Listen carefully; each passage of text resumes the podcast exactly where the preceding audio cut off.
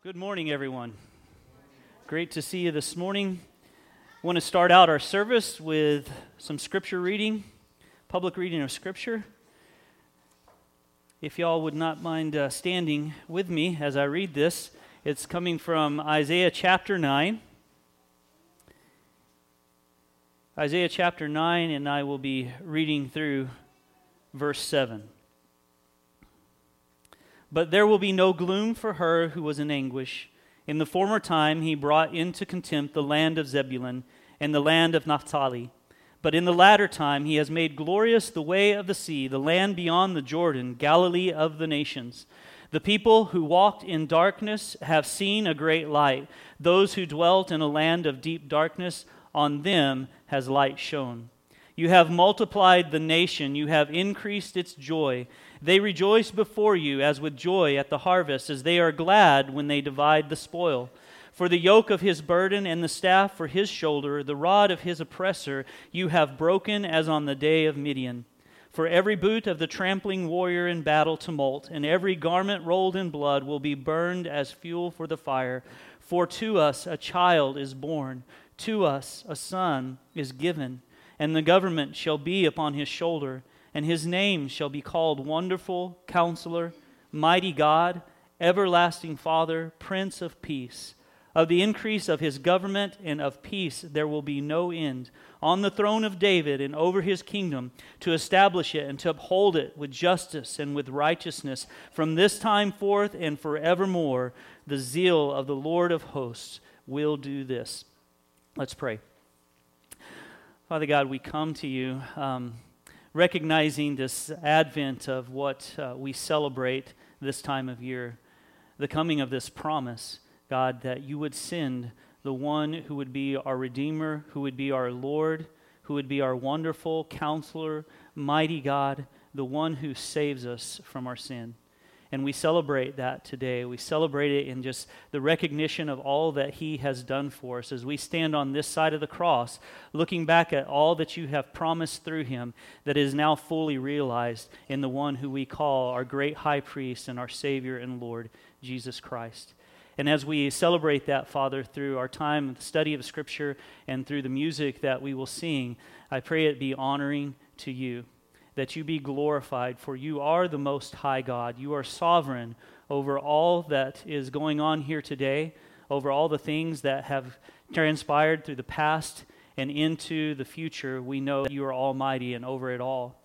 And with that comes a, a comfort and a peace that you are not worried about the things and the events going on in this world, that you have it all planned out, that you are over it.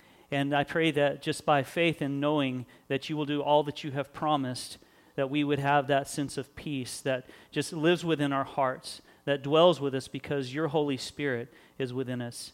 Father, I thank you that we can come together as a church, that we can worship you through Jesus Christ, and that we can just celebrate all that you have done in him because you have given us victory through his sacrifice on the cross and his victorious resurrection over the grave.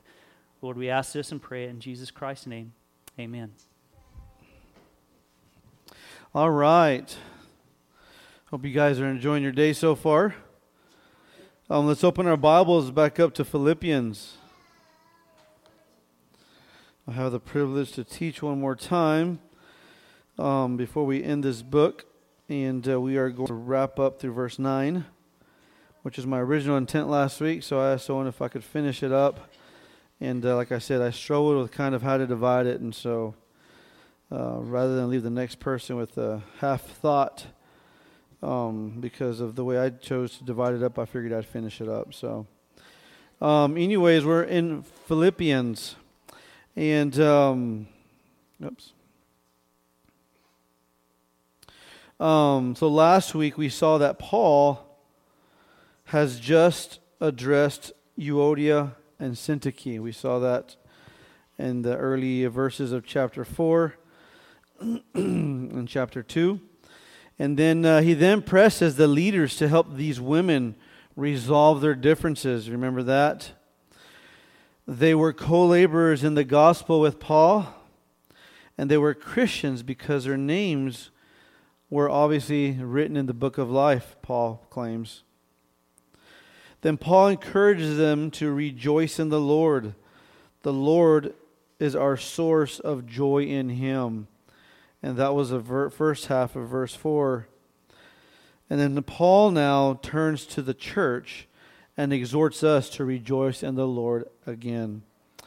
Let's go ahead and read this passage. Let's start with uh, chapter 4, verse 4b, where it says, Again I will say rejoice.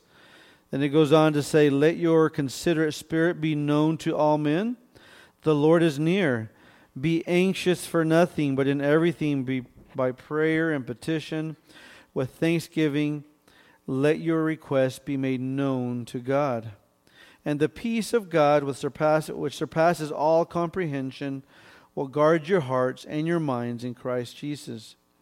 Finally, brothers, what is, whatever is true, whatever is dignified, whatever is right, whatever is pure, whatever is lovely, whatever is commendable, if there is any excellence, and if, and if anything worth of praise, consider these things. These things you have learned and received and heard and seen in me. Practice these things, and the God of peace will be with you. Let's pray. Heavenly Father, we just come to you today, Lord, just to give you thanks again for your grace and your mercy, Lord, for allowing us to be here as a church, Lord, as a body to uh, worship, to grow, to mature in you, Lord. I pray today, Lord, there's many who are sick right now and many who may be traveling, Lord, but uh, I know there's many in our church family who are sick right now or family members are sick and they're having to deal with them, Lord. And I just pray for healing in these families, Lord. I pray that they recover well. And Lord, I know this is a season where people will be traveling. And I pray, Lord, that you keep us safe and you keep us um, healthy as well, Lord. Pray that we have a good time and good memories, Lord. And um, I just want to thank you also for this text, Lord. I know it's um, it's not much time, Lord, to discuss every point in the fullest of its of, of its um, of its truth, Lord. But I pray that we say the things that need to be said today. I'm trusting, Lord, in your guidance today and what you may have me to say. We thank you, Lord. We love you. We pray in your name. Amen. All right.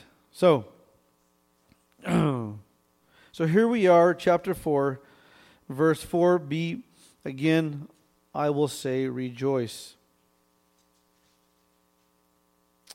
Um, so, like I said, so Paul was talking to um, Euodia, Syntyche. He, he turns and he's talking to this gentleman, uh, Clemens, and then um, he, at the end of this, he's um, asking them to restore these people pretty much. Then he says to rejoice in the Lord. And then he turns to the church now and he says, Again, I will say, rejoice. Okay, he turns to the church and now he's talking to us. Paul now turns to the entire church and exhorts us to rejoice in the Lord no matter how tough or how dark life may be, it is always possible for us to rejoice in the Lord, since Christ is the source of joy. Christian joy is not associated with our current circumstances. Okay, and you need to understand this, this is important. Our joy is not associated with current circumstances. If it was, it would be unstable. Our joy is not associated with daily activities. Okay? So it cannot be a victim of the current day. Well, I'm having a bad day, so, you know, therefore I have all the right to act the way I'm acting, right? Don't let the day rob your joy. I used to tell my children as we were growing up don't let the things of life rob your joy.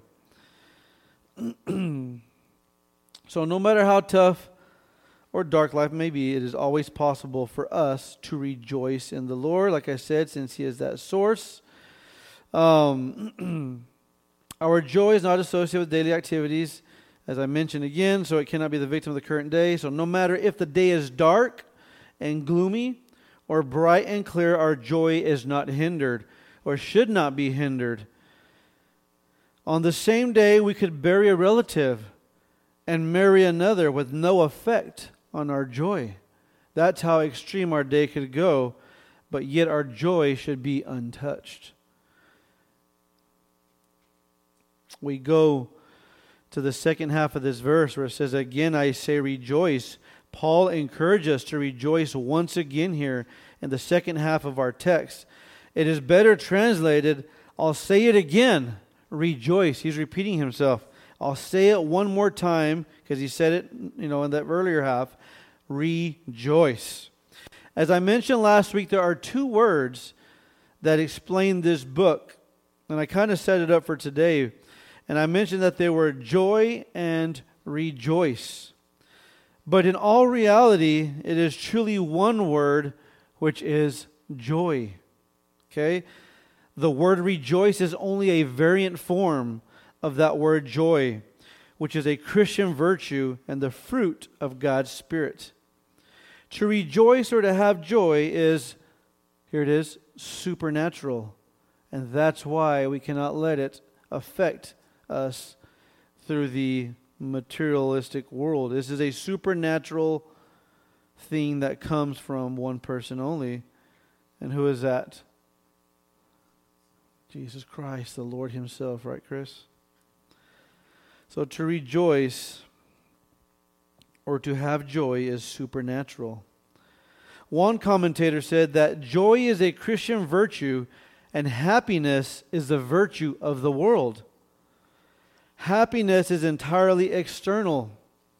Happiness depends on the things we have or the things that we can acquire, right? Have you ever seen the credit card commercial where it talks about buying happiness? Yeah, right? That's the first thing that just came to my mind. So it was not in my notes. That's a good footnote for y'all. No. but I just thought of that. so to rejoice or to have joy is supernatural. And again, this commentator says joy is a Christian virtue, and happiness is the virtue of the world. Happiness is entirely external. Happiness depends on the things we have or can acquire. For some, it could be money, it could be fame, it could be power, or even good looks, which, you know, it's not me, right? So I am humbled by that, which are all external, right? These are all external things. When you die, you're going to take your good looks with you, your money, your power. No. You want to, right? Yeah. But it's going to have no use, right? No use at all. When these things disappear, so does happiness. I've seen, talking about money, where people win the lottery and they're the most miserable people ever. They say typically, I wish I never had this money. I was a lot happier before I won it, right? That's why I don't play. I just hope that one day somebody will put me in their will, and if the Lord willing, they want to give it to me, I'll take it. But I don't play the lottery for that reason, right? but no, so joy is different. It comes from the nature of God and rises out of us whom God's Spirit dwells, right? As a believer, if you put your faith in Jesus Christ, the Holy Spirit comes into you. And now we have the Spirit that dwells in us that can now reflect true joy, or we can now experience true joy because of this Spirit. Only a Christian can experience the true joy of God or the true meaning of joy which comes from God. God is the source. As I mentioned, it is not external, but it is internal. It is not circumstantial. Okay? No matter which one of your loved ones passes away, that should not rob your joy. No matter how much financial debt you're in, that should not rob your joy. No matter what is said about you, that should not rob your joy. the Christian could be having the worst day ever, right? But there is still joy. Teaching that to your children when they go to school and they get into scuffles or, um, you know, um, verbal fights at school, right? And they come back with their feelings hurt.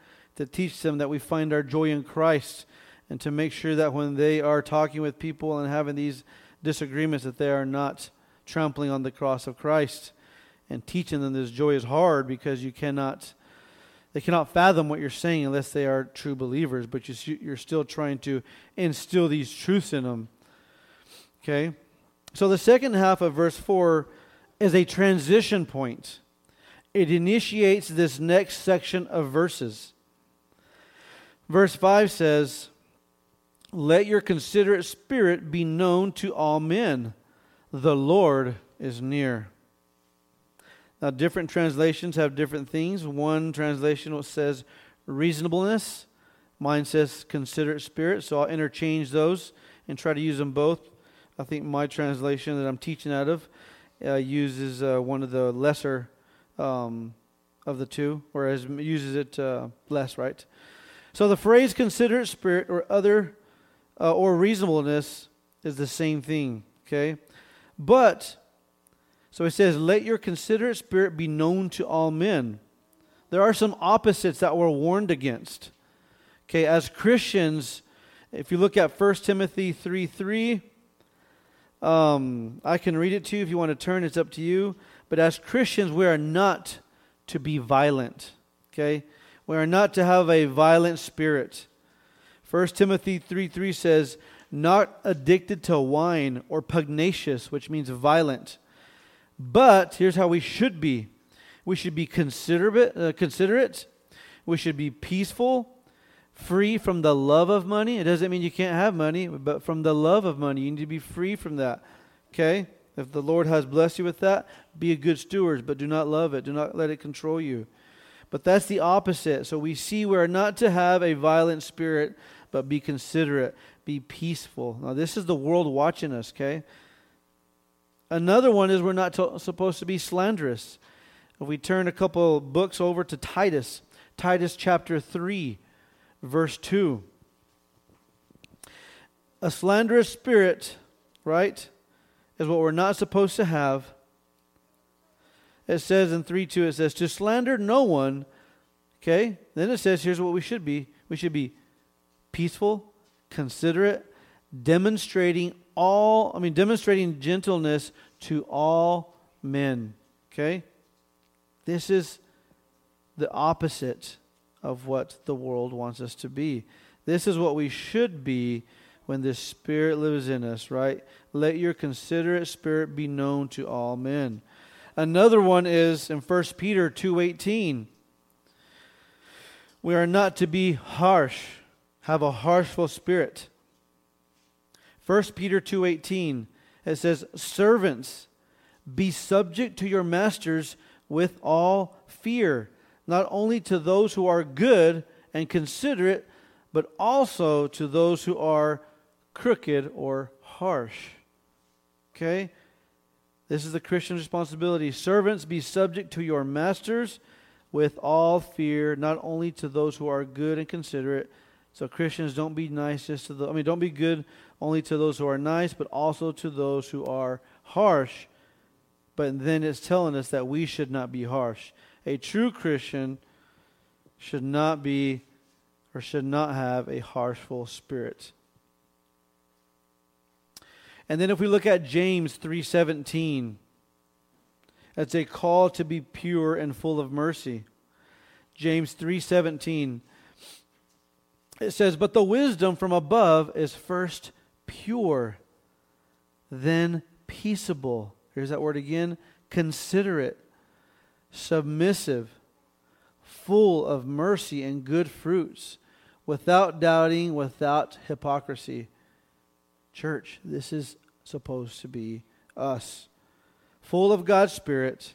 This is what should be coming out of us, flowing out of us. The wisdom from above is first pure, then peaceable considerate, submissive, full of mercy and good fruits, without doubting, without hypocrisy. One commentator says the phrase considerate spirit or reasonableness says, speaks of being just and merciful, demonstrating fairness toward other people. The word, therefore, describes someone who is thoughtful and considerate, one who relates with good grace toward others. Such, such considerate spirit or reasonableness would be a valued virtue in a conflicted situation like we saw with Euodia and Syntyche in verses 2 and 3, or in the face of mounting pressure by opponents in the broader culture, like we saw in chapter 1, verses 27 through 30. Okay, so now Paul is challenging the Philippians. Let's go back to Philippians to live so that their spirit is known to all men, or so that it is common knowledge to all men. They are called out to live in a way that their virtue is obvious to those in the surrounding culture. Okay? I'm going to ask you, if you're surfing the web right now or kind of looking at Facebook or whatever, to pause real quick and pay attention to me. The question to us is what about us? Are we living a life that the culture says that we are virtuous? That, are we, that we are peace loving? Are we pure? Are we full of mercy? Or are we known as those who are violent, slanderous, or harsh? When people see you or us, what do they think if they know you call yourself a Christian? Is it obvious to the surrounding culture who you are? That's hard to answer, right? Because we still live in the flesh, we may stumble or trip. But we have to get up and restore those relationships. We have to get up and apologize. We have to get up and reflect Christ likeness. What do people know of you? When we interview at work, 50% is only just the verbal interview. The other 50% is what we call the spirit values, right? And they're pretty much biblical principles, but I'm not sure where they got them from, but uh, they can be applied biblically. One of them is integrity, you know, people, things like that. And if it's a close race, we look outside the walls and we look at the reputation of the person that's applying for the job. We make sure what are others saying about them. We want to make sure that they have a good testimony. Okay? That they have a good moral conscience, that they are a team player. That's from a worldly perspective. But here, Christ is the standard. And if Christ is the standard, then where do we stand? What do people say about you? What do they say about me? This is something to think about, church. So, the verse goes on to say, The Lord is near. So, this may mean that the Lord is now present or that the Lord is coming soon. I saw different commentaries debate both sides. I feel that, that both are correct. Okay, I look at it from a present and futuristic perspective, but I really tend to favor that the Lord is coming soon a little bit more than the present tense. But we are to live as if he was to be here at any moment. Okay, the return. Right? The Lord is, know, every day God gets closer to his return. And we need to live in fear and reverence of the Lord. Okay? So the passage tells us let your considerate spirits be known to all men. Remember, this is the last chapter that Paul is ever going to write, and this is what he's telling us to reflect Christ, to be like Christ in your life. Don't just say it, but live it. And what do people say about it? Right? Let the people be the judge of who you claim to be. Put that in their hands, man, and what would they say? That is tough. That is hard. But that's what Paul is telling us. What do the people say about us? Maybe we need to reevaluate ourselves, repent, make things right, dig deeper into God's Word, get to know Him more so we can be transformed by the renewing of our mind. Let's move on now to verse 6. Think about that. so, verse 6 says, But be anxious for nothing, but in everything by prayer and petition with thanksgiving, let your requests be made known to God. I asked a friend of mine this week, I said, Can a Christian Can a Christian be anxiety free? And we begin talking and, and just discussing different things. And this is a very hard topic for me right now, honestly. Uh, I was very mixed emotions. There's been all kinds of things in my life from my theological perspective, from my friendship, from discipleship. The anxiety has been a, a massive topic in my life this year, whether I'm talking about myself or others. But it is a reality out there, okay? But it is also, according to this text here, can be resolved. It all, can also be sinful. Okay? So, because the Lord is near, the text said previously, and is present, okay, that's the other part I struggle with. The Lord is near, but also He is present. We should be anxious for nothing, especially because the Holy Spirit lives in us, okay? There is nothing that God cannot handle in His sovereignty. He has, a, he has complete control. When we are weak and unstable, we need to build our strength on the foundation of what the Bible says about God. Sometimes in the church or at home, we fail to equip the saints or our families so that they can have the full knowledge of who God is and the works he can perform. We need to understand God's nature, his purposes, if we have a faulty understanding of God, then we will be unstable, unstable and anxiety will reign. As I was going through this, I was reflecting on a comment that um, me and another gentleman were having about this. He was telling me how some of his theology that he had in the past was some of the root to his anxiety. And then as he told me that, I began to talk to other people, and I was hearing the same thing. I used to believe this way, and it created anxiety in me. And it just started to blow my mind. And as I was going through this, those things were being refreshed in my mind that an unstable doctrine and theology can create anxiety, especially when you're trying to trust in the Lord, but you have a wrong perspective of His Word of his truth. It's very interesting. Um, so we need to understand God. I remember uh, some of these people this year as I talked to them. It was so interesting because in my mind, I was watching them go through these struggles, but they were reading their Bible, they were memorizing verses, and even in the middle of all the pain, the anxiety, there was joy in their life. And I was certain from my fleshly perspective that they were going to walk away from it. But what I saw was that it drew them closer and closer and closer to the Lord. And like I said, it's rocked my world this year, just going through this myself as a bystander, watching, and then watching God, and then watching God be faithful to work through these things trusting in God. I think I started getting anxiety just watching because I wasn't sure if I could trust the Lord and watching this. And I was getting emotional. I didn't know what to do. Typically, I can talk you through something through the scripture and convince you to at least second uh, think what I'm saying. But when it's emotionally drawn to it, there's nothing I could do, right? It has to come from that person and that person alone. So, very interesting, very um, personal to me. This is, uh, again, I'm not even going to scratch the surface on this subject, but it is a reality out there. And we need to be aware of it.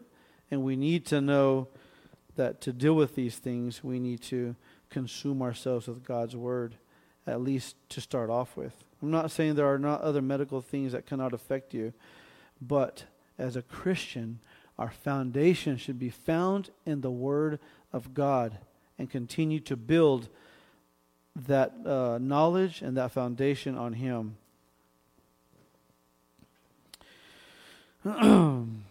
so, like I said, when we are weak and unstable, we need to build our strength on the foundation of what the Bible says about God. Okay? When we are anxious, when we are worried, when we are fretful, we become unstable and vulnerable to trials and temptations. If our theology is weak, then when trials and temptations come, then anxiety, then trust, and un, unanswered questions begin to take over and creates more of an emotional experience than anything. so, anxiety, though, is a violation of Scripture and it's unnecessary. Here we see Jesus points out that sinful, the, the sinfulness of anxiety. One of the, the key passages that people typically go to is Matthew chapter 6, 25 through 34. Let's go there really quick. Matthew 6.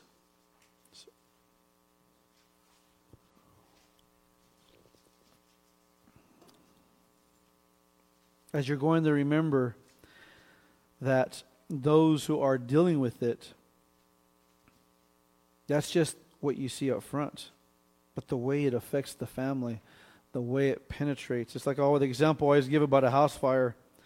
You can have a fire in the kitchen and you can turn it out before it burns the home. But as the smoke travels through the house, it saturates the house, your clothes, your bed, your carpet, and it's hard to get rid of it if you can even get rid of it. And it's the same thing, right? Sin, this is what sin does, and anxiety is sinfulness. Says, For this reason I say to you, do not be worried about your life as to what you will eat or what you will drink, nor for your body as to what you will put on. Is not life more than food, and the body more than clothing? Look at the birds of the air, that they do not sow, nor reap, nor gather into barns, and yet heavenly fathers, I mean, heavenly Father feeds them. Are you not worth much more than they? And which of you, by worrying, can add a single cubit to his lifespan? And why are you worried about clothing? Observe how the lilies of the field grow. They do not toil, nor do they spin. Yet I say to you that not even Solomon in all his glory clothed himself like one of these. But if God so clothes the grass of the field, which is alive today and tomorrow is thrown into the furnace, will he not much more clothe you? You of little faith. Do not worry then, saying, What will we eat? Or what will we drink? Or what will we fear for clothing? Wear for clothing.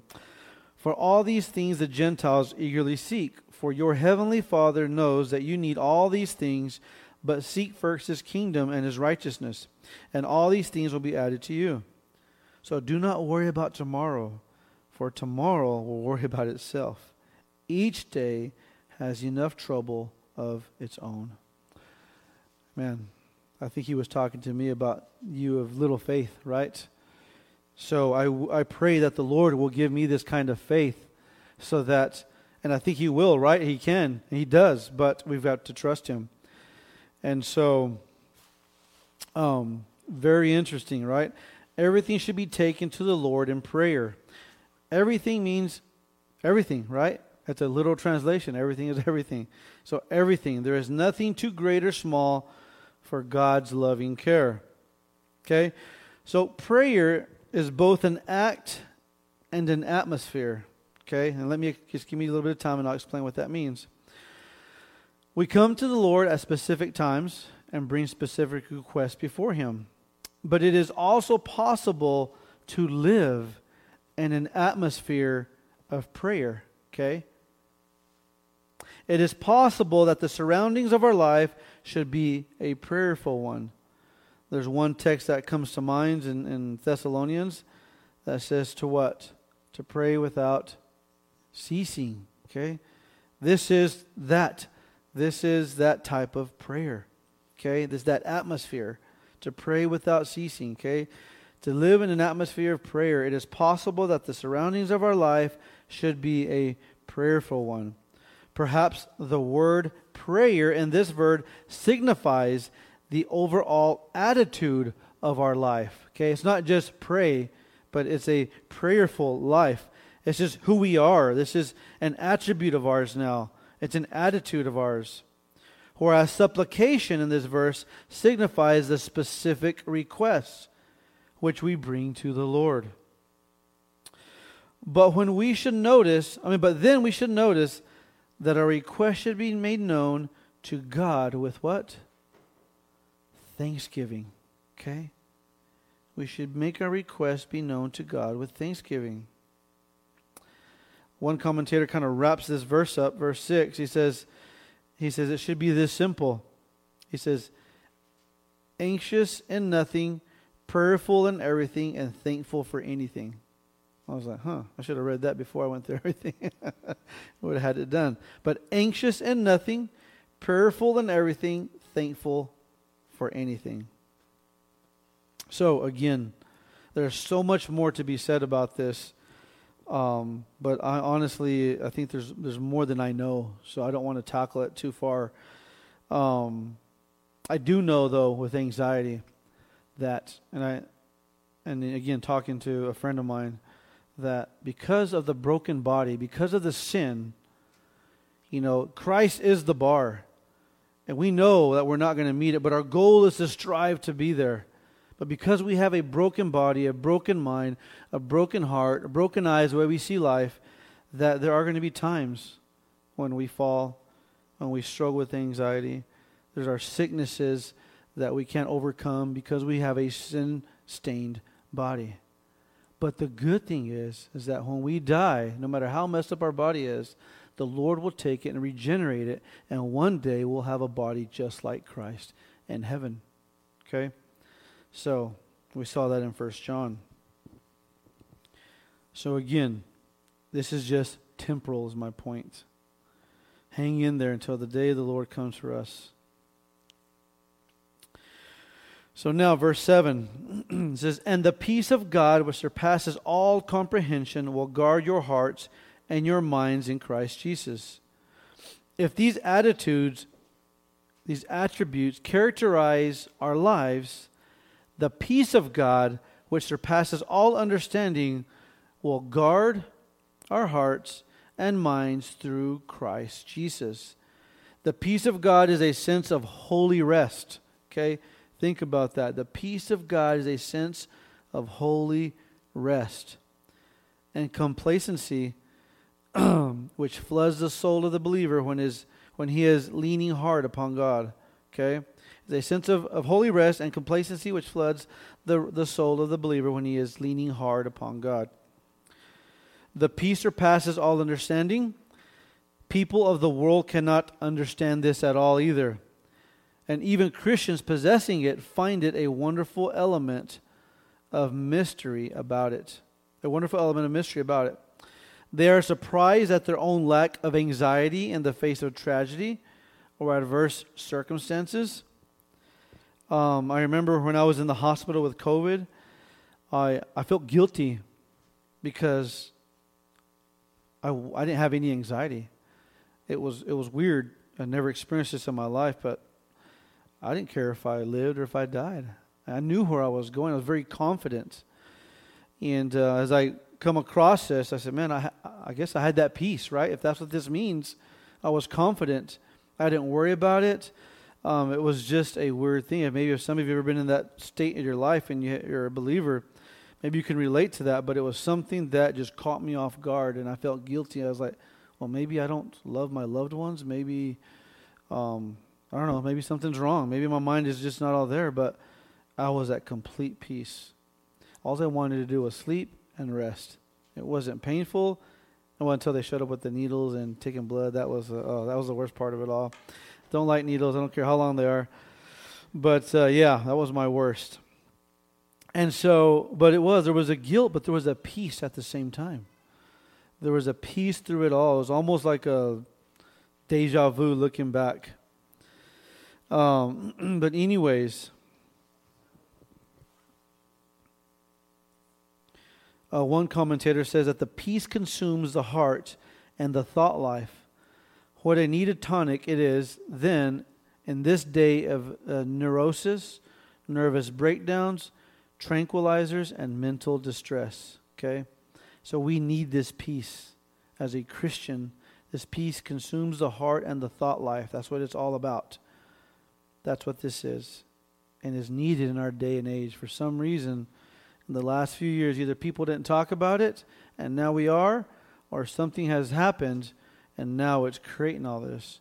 So, even more than ever, we need to teach God's truth in depth to help us with these circumstances, with these trials of life, with anything going on where theology can help us answer and give us this peace and this comfort so that anxiety, we don't get caught in that temptation. And then in verse 8 it says, Finally, brothers, whatever is true, whatever is dignified, whatever is right, whatever is pure, whatever is lovely, whatever is commendable, if there is any excellence, and if anything worthy of praise, consider these things. I don't know if you notice when I teach, sometimes I'll say whatever, right? Just want you to know that that's biblical. It's right here, okay? My wife tells me all the time, You said it again. You said it again multiple times. Okay, I'm trying. I used to say um, now I say whatever. So it's my comfort word. So, but it is biblical. Here we are. so Paul now challenges the Philippians to disciplined thinking as he moves towards the end of those of the close close of the section of the letter. Okay. The word whatever is introducing virtues worthy of thought. Okay. The Philippians are to consider these things, is what he tells them, right? Consider these things at the end of the verse. So we have eight kinds of thought that are worthy of deep reflection. And let's go through them really quick. So he says, whatever is true, okay, it means not false or unreliable, but genuine and real. A person of morality and character. This is what is true. This is things we need to consider ab- about or consider. Okay? So whatever is true means not false or reliable, but genuine and real, a person of morality and character. I'm not going to give you a sermon of each one of these, but I will give you some, hopefully, some strong nuggets. So the next one is whatever is dignified or worthy of respect, depending on the translation you have. this term has to do with being serious, dignified, worthy of reverence, respect, or honor. It only occurs in the pastoral epistles, which is interesting. It doesn't mean this is just for your pastors, okay? It means it's for everybody. The Apostle Paul turned around, he's talking to the whole church here, so don't just hold us accountable for this. But it only occurs in the pastoral epistles where the elders in the church are to be worthy of respect or dignified. 1 Timothy 3 8 and 11, and then Titus 2 2. Okay? So, the term has to do with being serious, dignified, worthy of reverence, respect, or honor. The next one is whatever is just or right.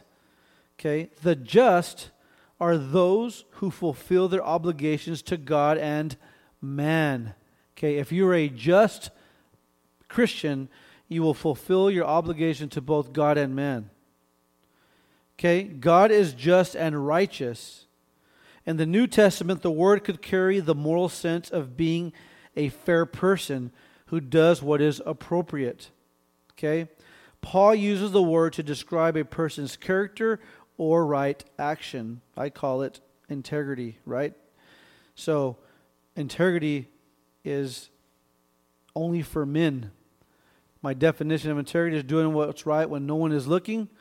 That's from the human side of it, but God is always looking, right? So there is no integrity. I mean, there is a, word integrity for Christians in the Bible, but it's it's totally different definition. But in the world, it's doing what's right when nobody's looking. Only man can see that type of integrity. But the just are those who fulfill their obligations to both God and man. All right, whatever is pure.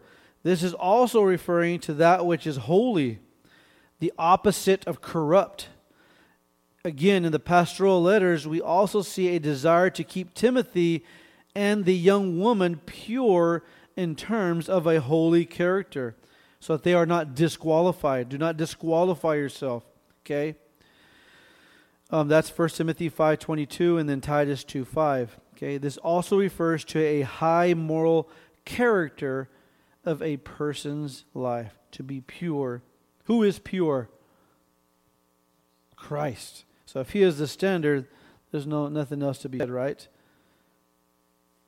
But from the human perspective, this also refers to a high moral character of a person's life. All right, so whatever is lovely, okay, has the idea of that which is admirable or agreeable to behold or consider. Um, this, this word, I think, is the only time used here in the scripture Um, so uh, Josephus, who was a uh, historian at the time, uses the word of uh, variously uh, to speak of someone being friendly or pleasing to others, and especially of those loved by others. Okay, so whatever is lovely, whatever is commendable. Uh, this term has to do with speaking well of someone or a situation they observed. Uh, this was used to give a good report on Paul in 2 Corinthians 6 8. It assists with keeping unity. Okay. then the next one is if there is any excellence. Okay, this speaks of moral excellence. This word can be used to describe the goodness and praiseworthy character of God Himself.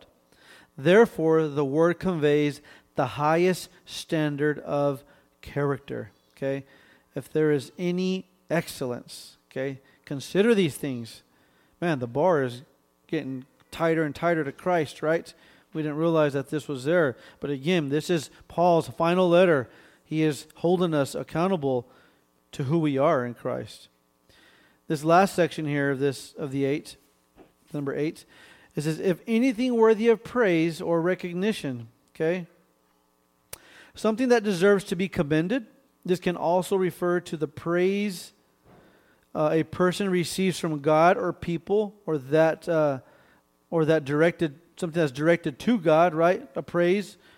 Um, so again, these things are to be considered. So summing up what the Apostle Paul calls on the Philippians to think about um, is uh, on anything he, he calls us to think he calls the philippians to think about anything that is true that is worthy of respect that is just pure lovely and commendable and also anything exceptional in character or worthy of recognition these are the things that they are to meditate on carefully meditation on what is true good and commendable should constitute an ongoing pattern of life Okay? This is our pattern of life. Okay? This isn't just a recommendation. He didn't, he didn't say, I consider you just to think about these things. There's actually, in a sense, an underlying command to you need to strongly look at this because this is who you should be, because these attributes reflect Christ, and that's who you are. What do people say about you when they see you in the world? Let me help you out. This is the goal you should strive so that when they look at you, this is what you should be reflecting. These are the virtues you should have. And now we get to verse 9, our last verse here. The things you have learned and received and heard and seen in me. Practice these things, and the God of peace will be with you. So again, the Apostle Paul sets himself forth as a pattern saint. We've seen this already before. We see this in 1 Corinthians, we see this uh, here in the Philippians. But again, the Apostle Paul sets himself forth as a pattern saint. This is not a pride thing, this is uh, confidence that he has in Christ.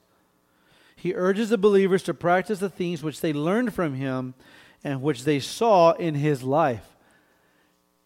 He's asking them to imitate him or to follow the pattern because he did them himself. Okay? The pattern that he lived out was not his own recipe, but it was the recipe of God. These things he laid out are all Christ like attributes. Okay? And he was called to live them out, to live a Christ like life. The fact that this comes right after verse 8 is very important. Right living results from right thinking. If a person's thought life is pure, then his life will be pure. Okay, on the other hand, if a person's mind is a fountain of corruption, then you can be sure that the stream that issues from it will be filthy as well.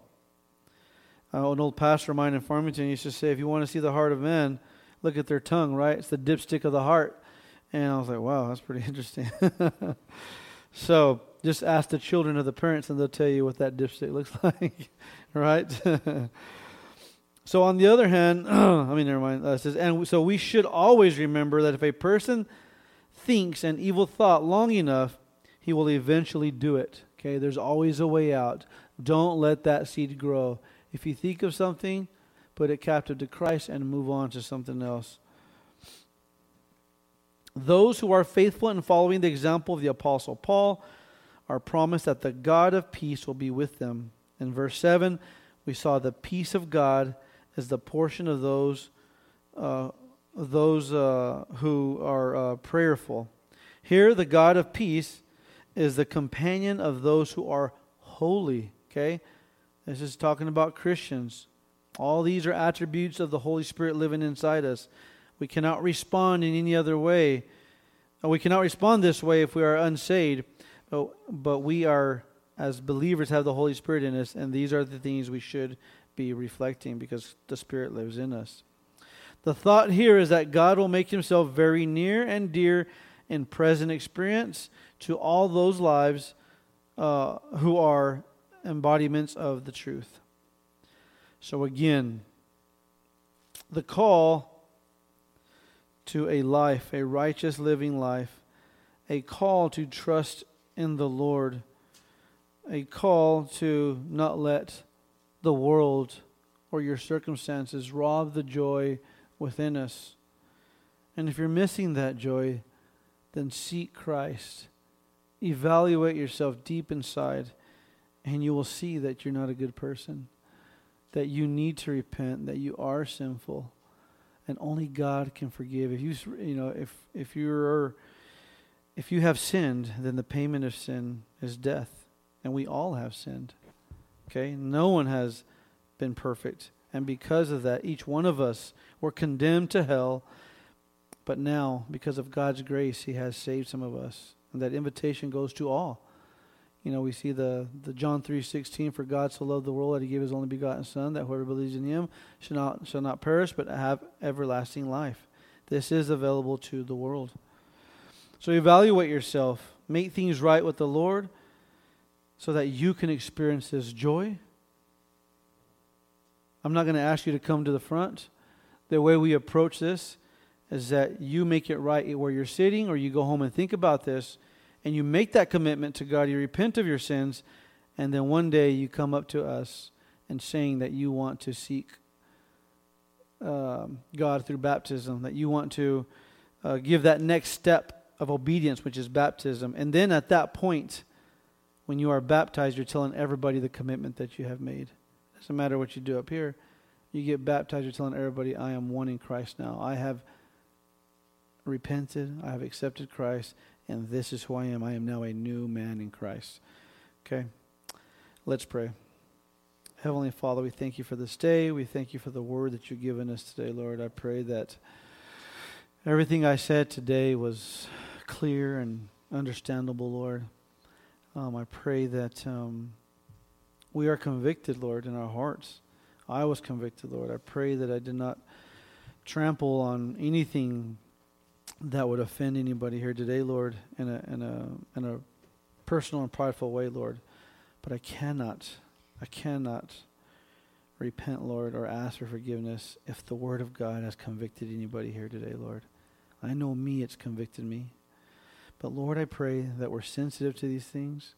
As believers, Lord, we're called to live like you. We are called to to experience this joy, Lord, and help us, Lord, not to lose that, not to lose sight. Help us to be filled with the Spirit, Lord, so that we are glorifying you. And help us to consider these things, Lord. The last verses, the last chapter, Lord, that Paul has given us to the church is to live like Christ and then to say, Follow me because I'm living like Christ. I pray, Lord, that we can look behind us and see our own children following us see people in the church following us, see families, friends, people who are following after us because they're attracted to what they see, Lord. An unbeliever will fall away, Lord, because it's convicting. But those who are seeking after you, or those who are from you, Lord, and desiring to grow, they will be behind us. And I pray, Lord, that as we look back, that we pull those people under our wings and begin to mentor and train and teach and guide them, Lord, into a more perfect way of life. These things that we talked about today, Lord, to be considered. We thank you, Lord. We love you. We pray in your name. Amen.